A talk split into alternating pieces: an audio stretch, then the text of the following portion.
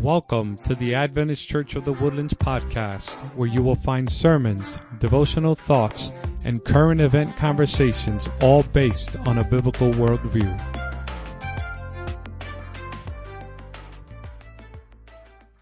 Today we're going to look at a story. We're going to be in just one section of the Bible, so I ask you to open your Bibles to the book of Second Kings, beginning in chapter 21. Second Kings chapter 21. Now it's a fascinating story. It's a story of Josiah. And what makes Josiah famous is that he began to reign as king when he was eight years old. Now let's be honest, how many of you would trust your own household to an eight year old? I would be eating cereal three times a day, seven days a week with ice cream for dessert. So I'm not trusting my household to an eight year old. Hannah just turned seven. But let alone the Lord had wanted to do something in the life of Josiah and in the life of Israel, but Josiah's life wasn't easy. Imagine coming from this lineage. And so if you look at 2 Kings chapter 21, beginning in verse 19, you see that Josiah's lineage wasn't something necessarily to be proud of. 2 Kings chapter 21, verse 19.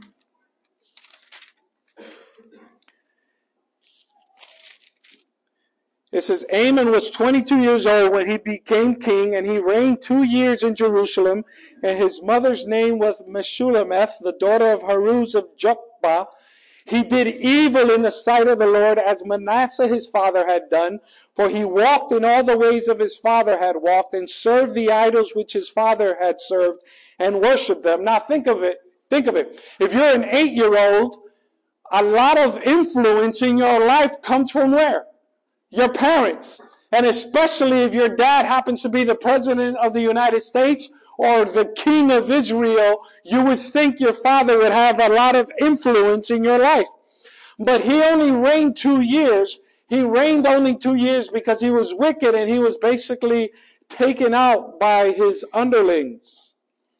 So he forsook, verse 22, the Lord, the God of his fathers, and did not walk in the way of the Lord. The servants of Amon conspired against him and killed the king in his own house.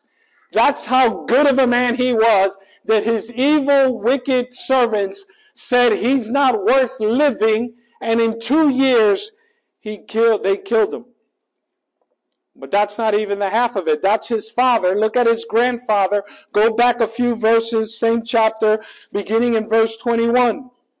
Manasseh was 12 years old when he became king, and he reigned 55 years in Jerusalem. And his mother's name was Hephzibah. He did evil in the sight of the Lord according to the abominations of the nation whom the Lord disposed before the sons of Israel. Think about it.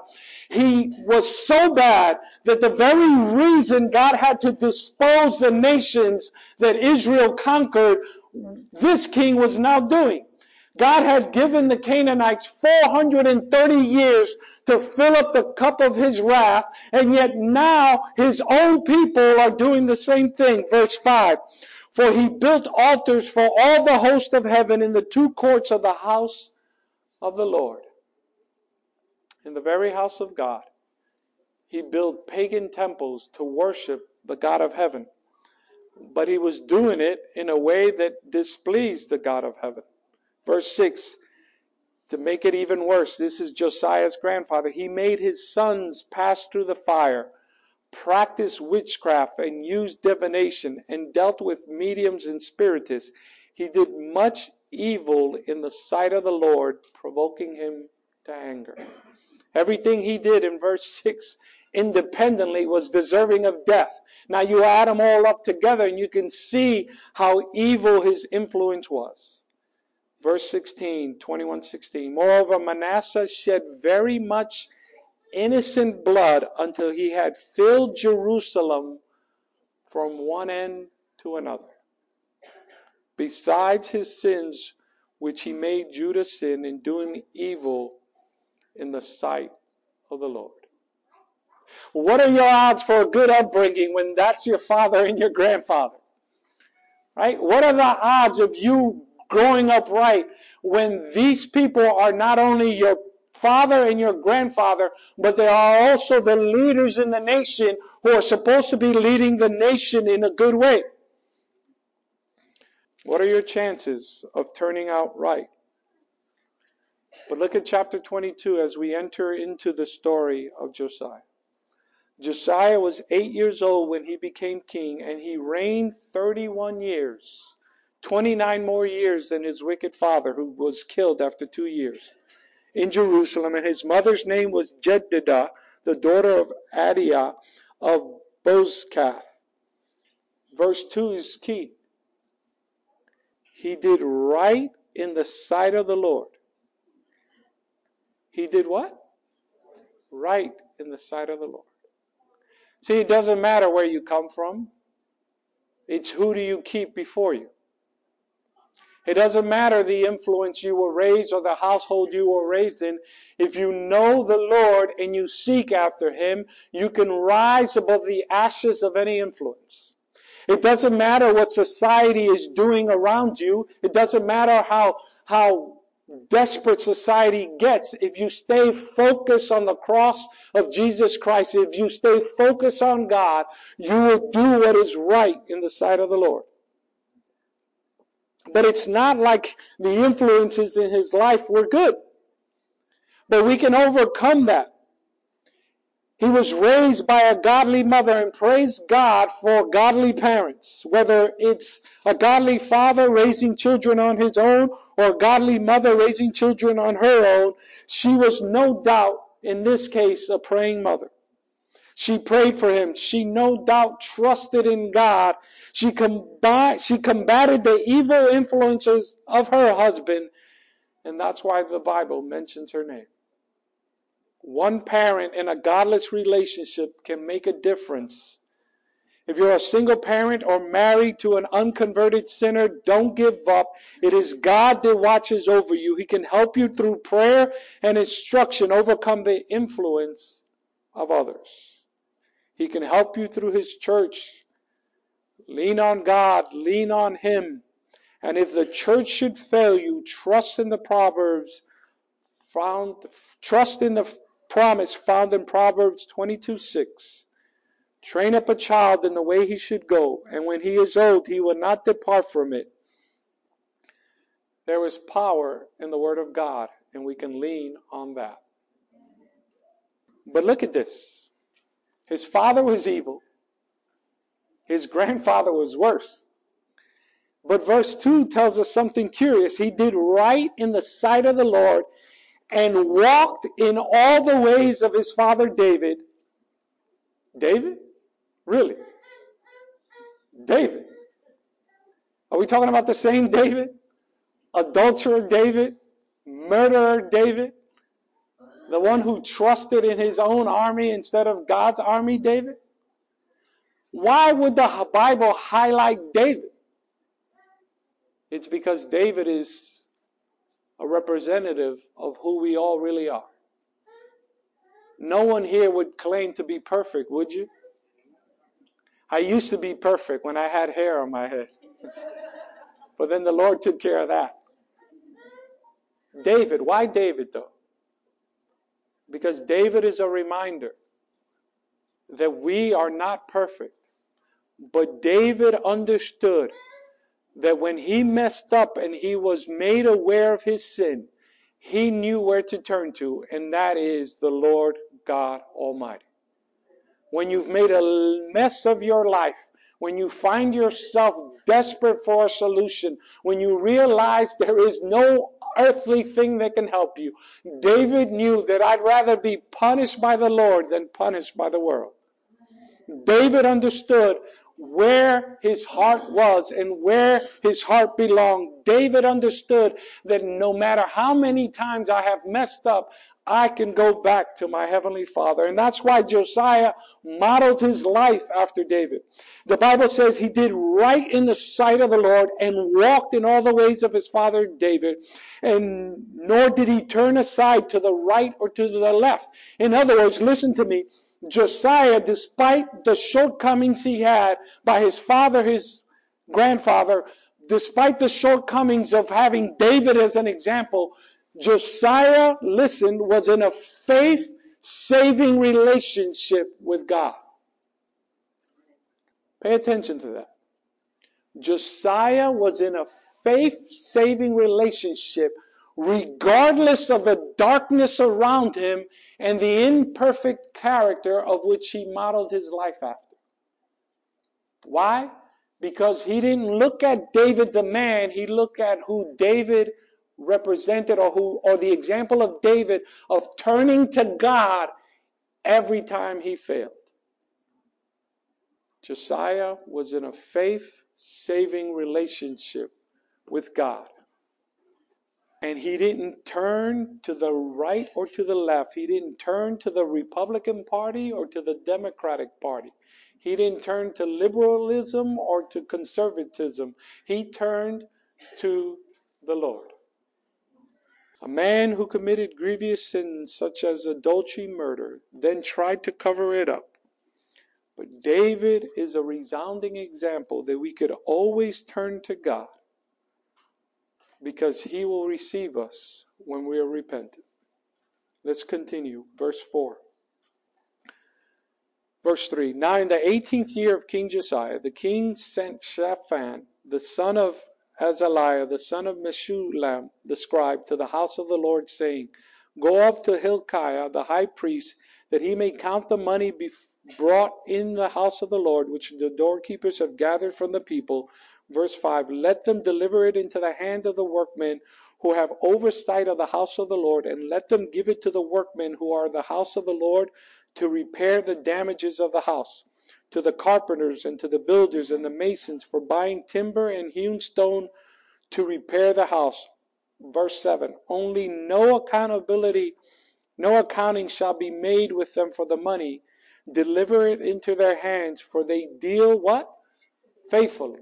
Now think about it. They had a good relationship with his servants. Josiah is in a faith saving relationship with God, and he had a good relationship with those around him. So much so, I mean, he had a better relationship than me and Arlene, because Arlene makes me turn in the receipts in order to get reimbursed. But this guy said, Look, don't even worry about it. Just give him the money. No accounting has to be taken care of. These guys deal what? Faithfully. So they had a good relationship. There's nothing better than to be in a church where everybody gets along. Doesn't mean we have to agree on everything, but we get along. We know that everybody's motive is headed in the right direction and that we love each other. The same at work. When you work with people you like, it's pleasant. It, you want to go to work. You want to explore things. And so these people had a great relationship. And so he gave them money. And look, and when it comes to money, people get tight, right? Every penny needs to be counted for. Everything needs to be in the up and up. Why? It's good practice. Like that, there are no questions, no, no room for insinuating doubt or anything. And if something should go wrong, there's a trail where you can trace it back. Amen. Amen from the treasurer. Verse 8 Then Hilkiah, then Hilkiah the high priest said to Shaphan the scribe, I have found the book of the law in the house of the Lord. And Hilkiah gave the book to Shaphan, who read it. Shaphan the scribes came to the king and brought back word to the king and said, Your servants have emptied out the money that was found in the house and have delivered it into the hand of the workmen who have oversight of the house of the Lord. Now pay attention to what's happening here.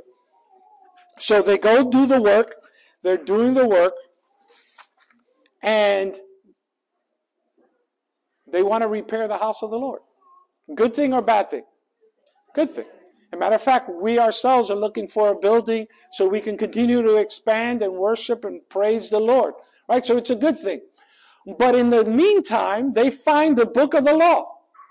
And the high priest gives it to Shaphan, which is a scribe. The scribe, they read it, and nothing happens.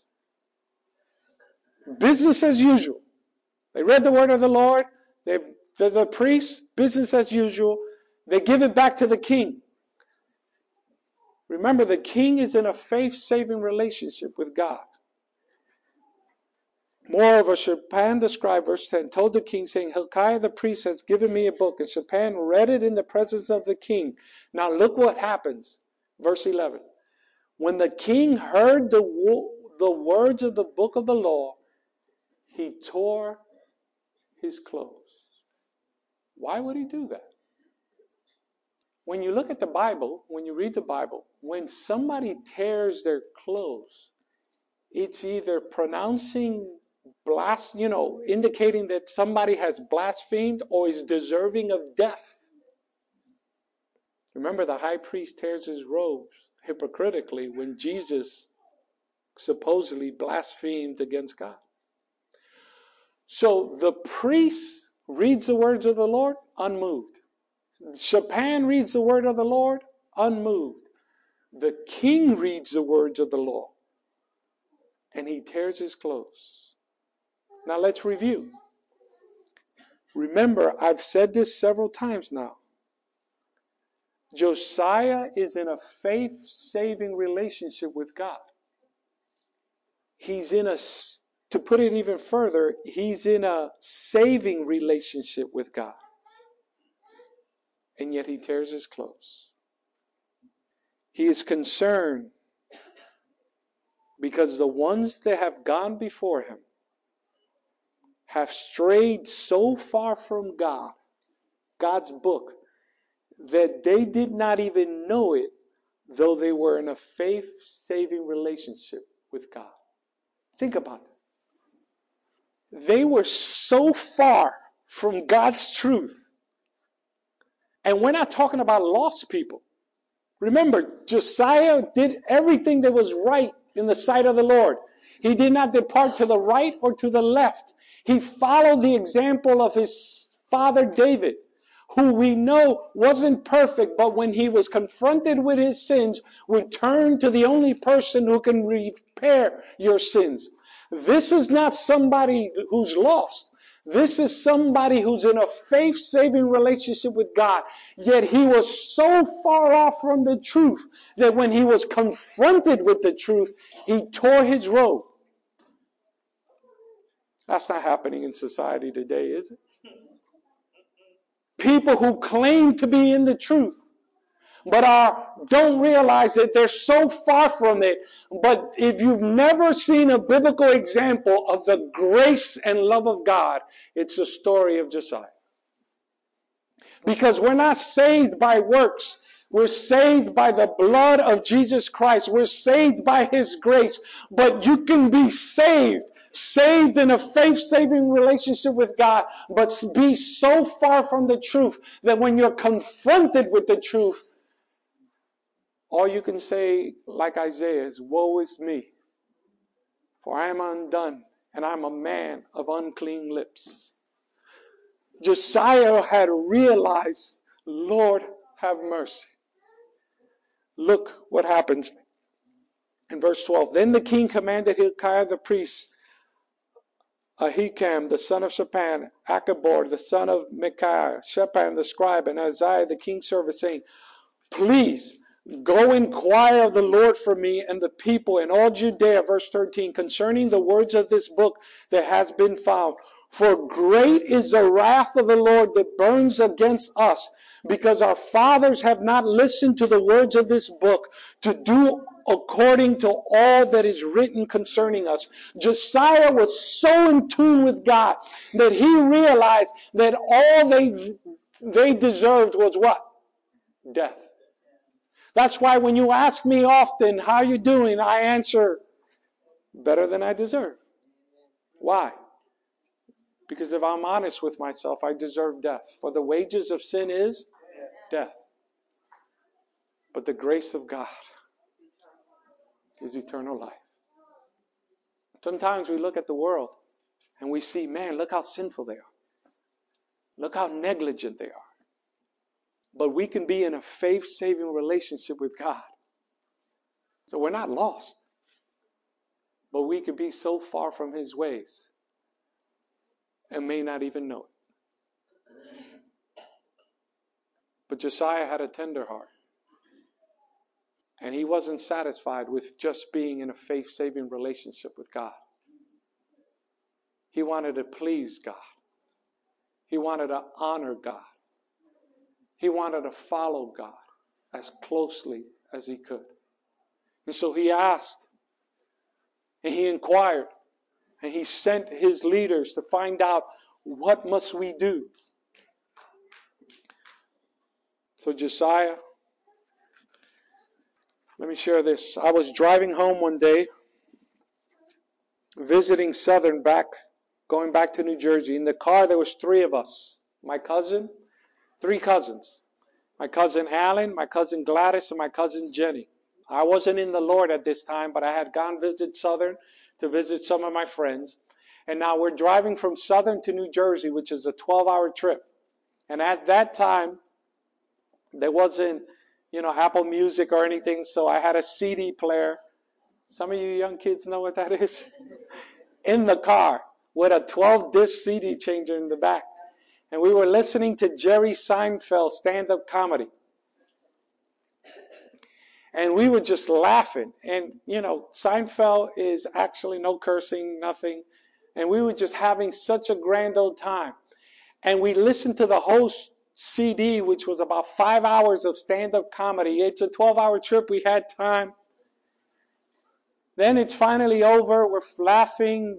Dawn is starting to come, and I see a sign that says Cincinnati, Ohio. This was before CarPlay and GPS in your phone. Cincinnati, Ohio. I look back at my cousin Jenny who had the map. I said, Jenny, Cincinnati, Ohio? And this was her response.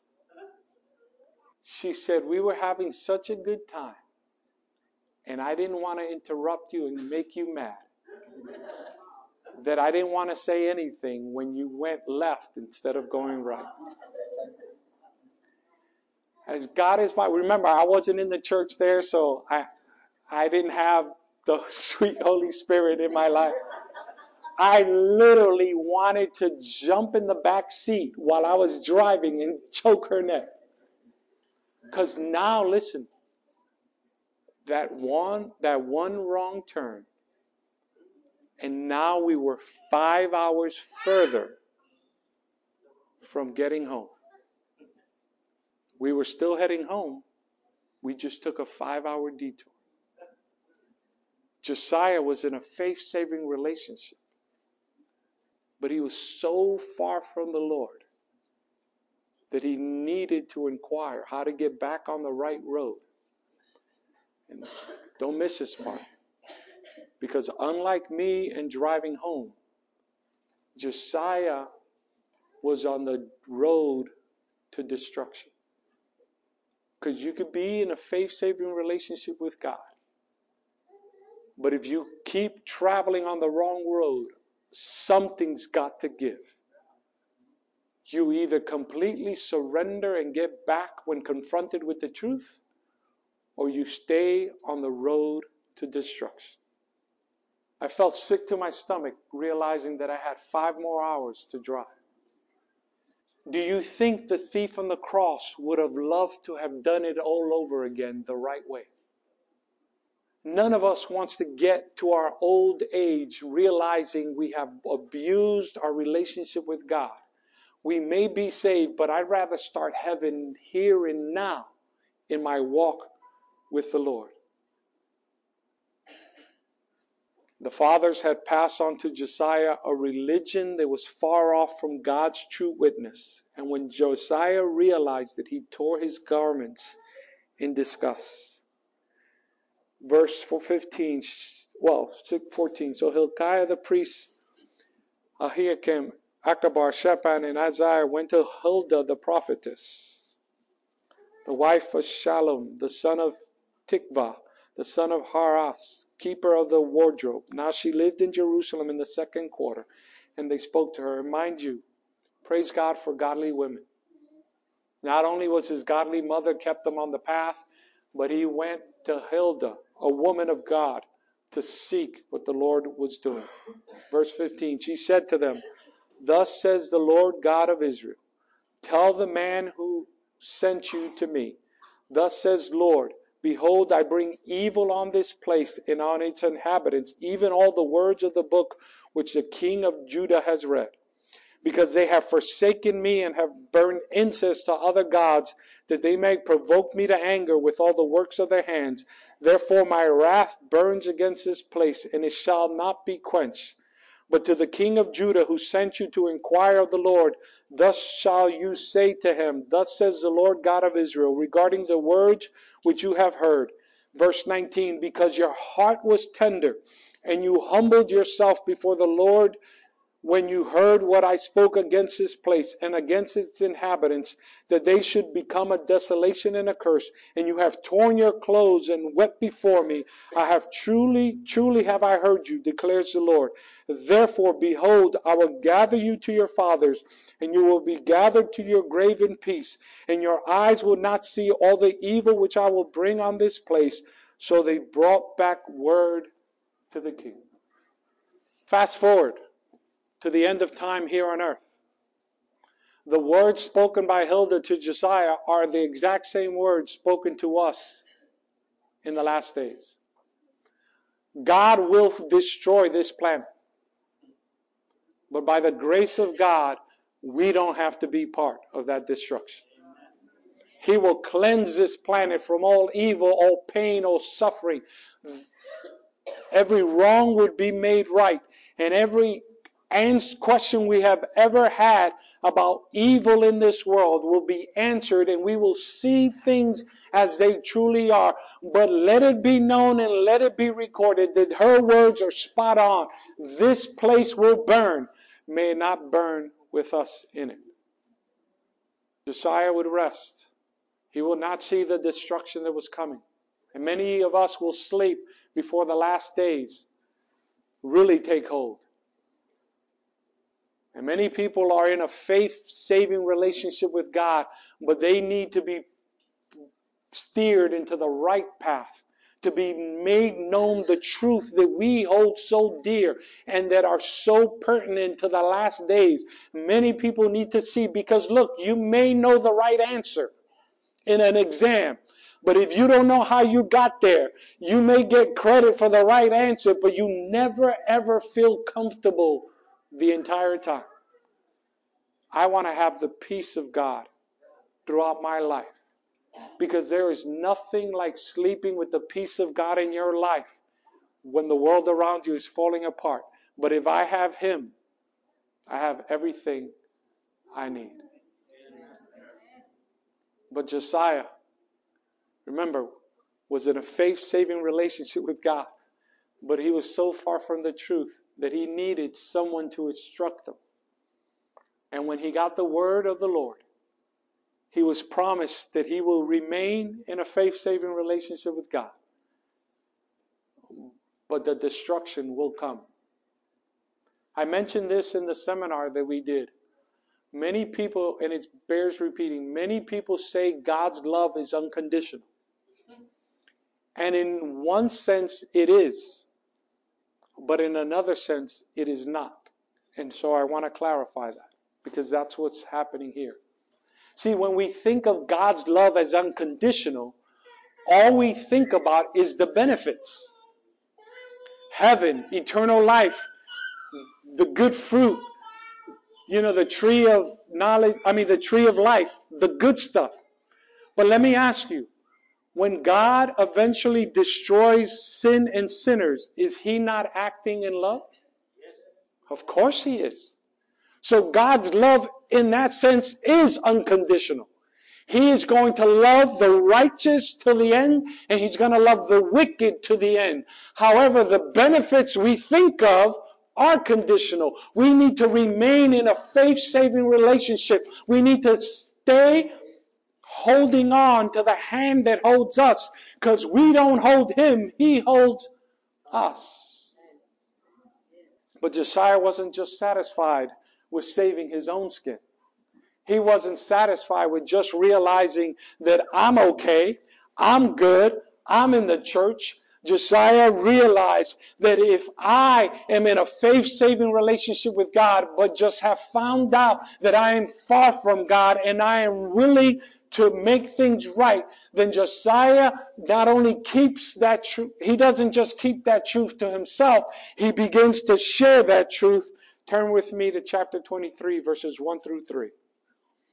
Then the king sent, and they gathered to him all the elders of Judah and Jerusalem. The king went up to the house of the Lord, and all the men of Judah, and all the inhabitants of Jerusalem with him, and the priests and the prophets, and all the people, both small and great, no discrimination. And he read in the hearings all the words of the book of the covenant which was found in the house of the Lord. The king stood by the pillar and made a covenant before the Lord to walk after the Lord and to keep his commandments and his testimonies and his statutes with all his heart and soul, to carry out the words of this covenant that are that were written in this book. And all the people entered into the covenant. Don't miss this. When they read the book, they read the book of what? The law. And the law does what to us? It condemns us. It shows us where we fall short. He realized how far he was gone from God. But when he brought in a revival, when he shared this news, the, it changed. It's no longer the book of the law. It's the book of what? The covenant the covenant where God says, I have paid the price for this covenant. Every blessing is yours because I have paid it. And if you enter into that relationship with me and follow the covenant stipulations, then we will remain in a relationship. And no matter what happens, even if we get gunned down in a massacre, if we are in Christ, we have eternal life. See, it's no longer about the law that condemns me, but the covenant that redeems me. It's not about the law that shows me my failings, but it's about the God of the covenant who says, I will clean you up every day of your life. Because we need it. Every day we need that cleansing shower of the Holy Spirit. Doesn't matter whether you are new to the church or the ordained pastor, we all need that cleansing rain. And that rain is the Holy Spirit. And if you truly have that covenant relationship with God, you can't help but share it with others. Because I want my brother and sister there. But guess what? My brother and sister don't want to hear it from me. That's why I need you. Because a prophet is never accepted in his own home. But somebody else can say the very same thing, and it's good news. That's why together we can bring our family members into the household of God. But he didn't just stop in sharing it. It's not sufficient just to share it. We need to pray for the outpouring of the Holy Spirit, that it's not only that we share it, but that people move on it. It's no sense that he read the book of the law and tore his clothes if he would have just stayed there and done nothing. But he didn't just stay there and do nothing. He shared it with all his leaders, both small and great. But it wasn't just sufficient to head knowledge, it had to lead to action. Look at verse. Hold on, verse 10 as an example you could read the chap the whole chapter by yourself but verse 10 he he also defiled topheth which is in the valley of the son of hinnom and no man might make his son or daughters pass through the fire for molech. What was his grandfather doing manasseh? Having his sons pass through the fire. What did josiah realize? That it's not just heart knowledge it's not just head knowledge but i must take action in my life the very sins of his grandfather he put an end to. Look at verse 11. And he did away with the horses which the king of Judea had given to the sun at the entrance of the house of the Lord by the chamber of Nathan Melech the official, which was in the precincts, and he burned the chariots of the sun with fire. It was no use to say, I have surrendered my life to God and I am no longer an alcoholic, but to keep the bar in your house fully stocked. It is no sense to say I have repented from my way of stealing while still having stolen items in your house. It's no way to say that I am going to dedicate my life to that which is pure, holy, and then watch things which are the very opposite of pure and holy. There has to be a reformation not only in my heart, in my mind, but in my actions. And it has nothing to do whether I am saved or lost, because as we learned, Josiah was in a faith saving relationship with God. But when you finally know better, if you do not act, you have acted against the Lord. So Josiah not only learned about God and changed his life, he shared his life, but he led a revival in the entire city. Look at verse 20 and 24. All the priests of the high place who were there he slaughtered on the altars and burned human bones on them. Then he returned to Jerusalem. He wasn't playing around. Now, granted, we're not going to be doing that. But the point is what? I love how C.D. Brooks says, if you cross a bridge from sin to righteousness, it's time to burn the bridge. Because if you don't burn the bridge, you've made provisions to return. Sometimes you have to cut it off. Whether it's friends of a former lifetime who all they want to do is talk about who you used to be, whether it's a girlfriend or a boyfriend that you're living in fornication with, or whether it's business practices that don't conform to his business practices. It may be legal on this earth, but it may not be ethical in the sight of God. We must conform our life to him. And it's not saying that you're lost. It's saying you may very well be in a faith saving relationship. Why? Because of the grace of God. But once we come to the realization of God. Now, I had a teenager once say, then why would I want to know more? Right? If you're held accountable to more, then why would I want to know more? And it goes back to that parable that I told you was the toughest one in my life to understand the parable of the workers. Right? The ones who worked right away knew they can provide for their family that day. The workers who came at the end got paid the same because God is grace, full of grace. But throughout their whole day, they were worried and clamoring, and they were worried sick as to whether they'd be able to feed their family.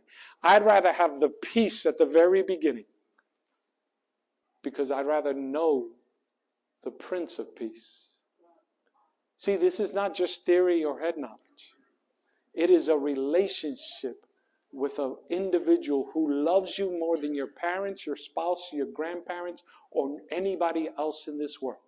Jesus wants to bring you all the way home. He wants to plant you in front of the tree of life and tell you, Take your pick of the litter. He wants you to live eternal life. And He has saved many people who are not walking in the ways of the Lord. But it is up to us to preach to them the good news of the ways of the Lord. For when the trouble hits, make it remain faithful to the God of heaven.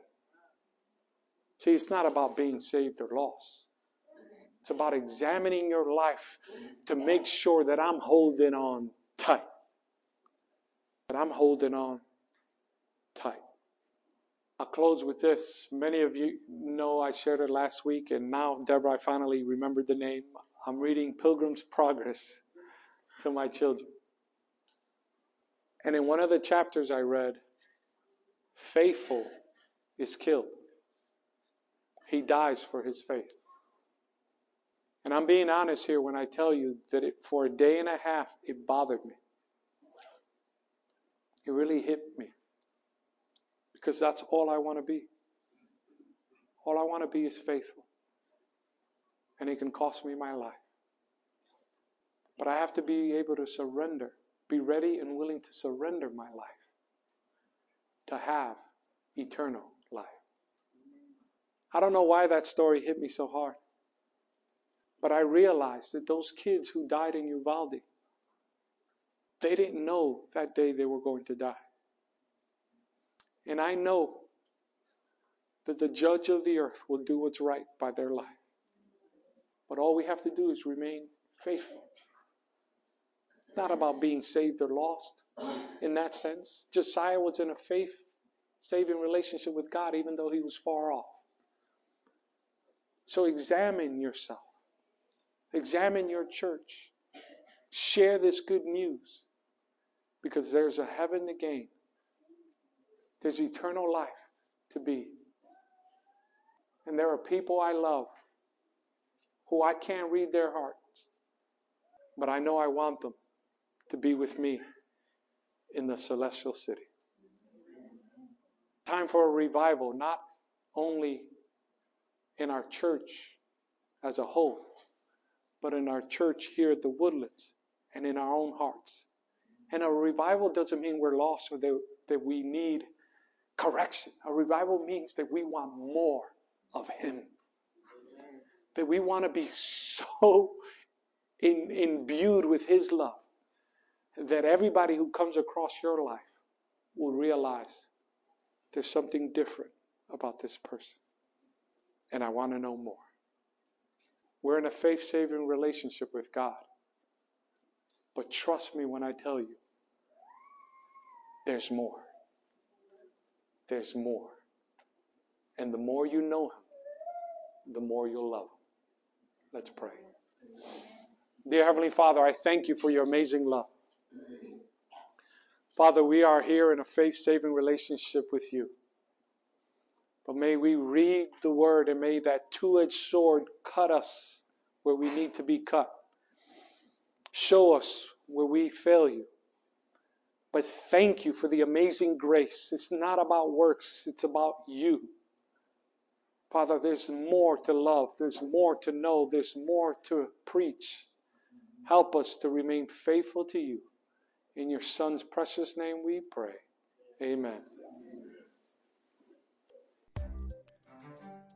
Thank you for listening to the Adventist Church of the Woodlands podcast. You can find us at woodlandsadventist.org and you can visit us anytime. You're more than welcome. God bless you and have a great day.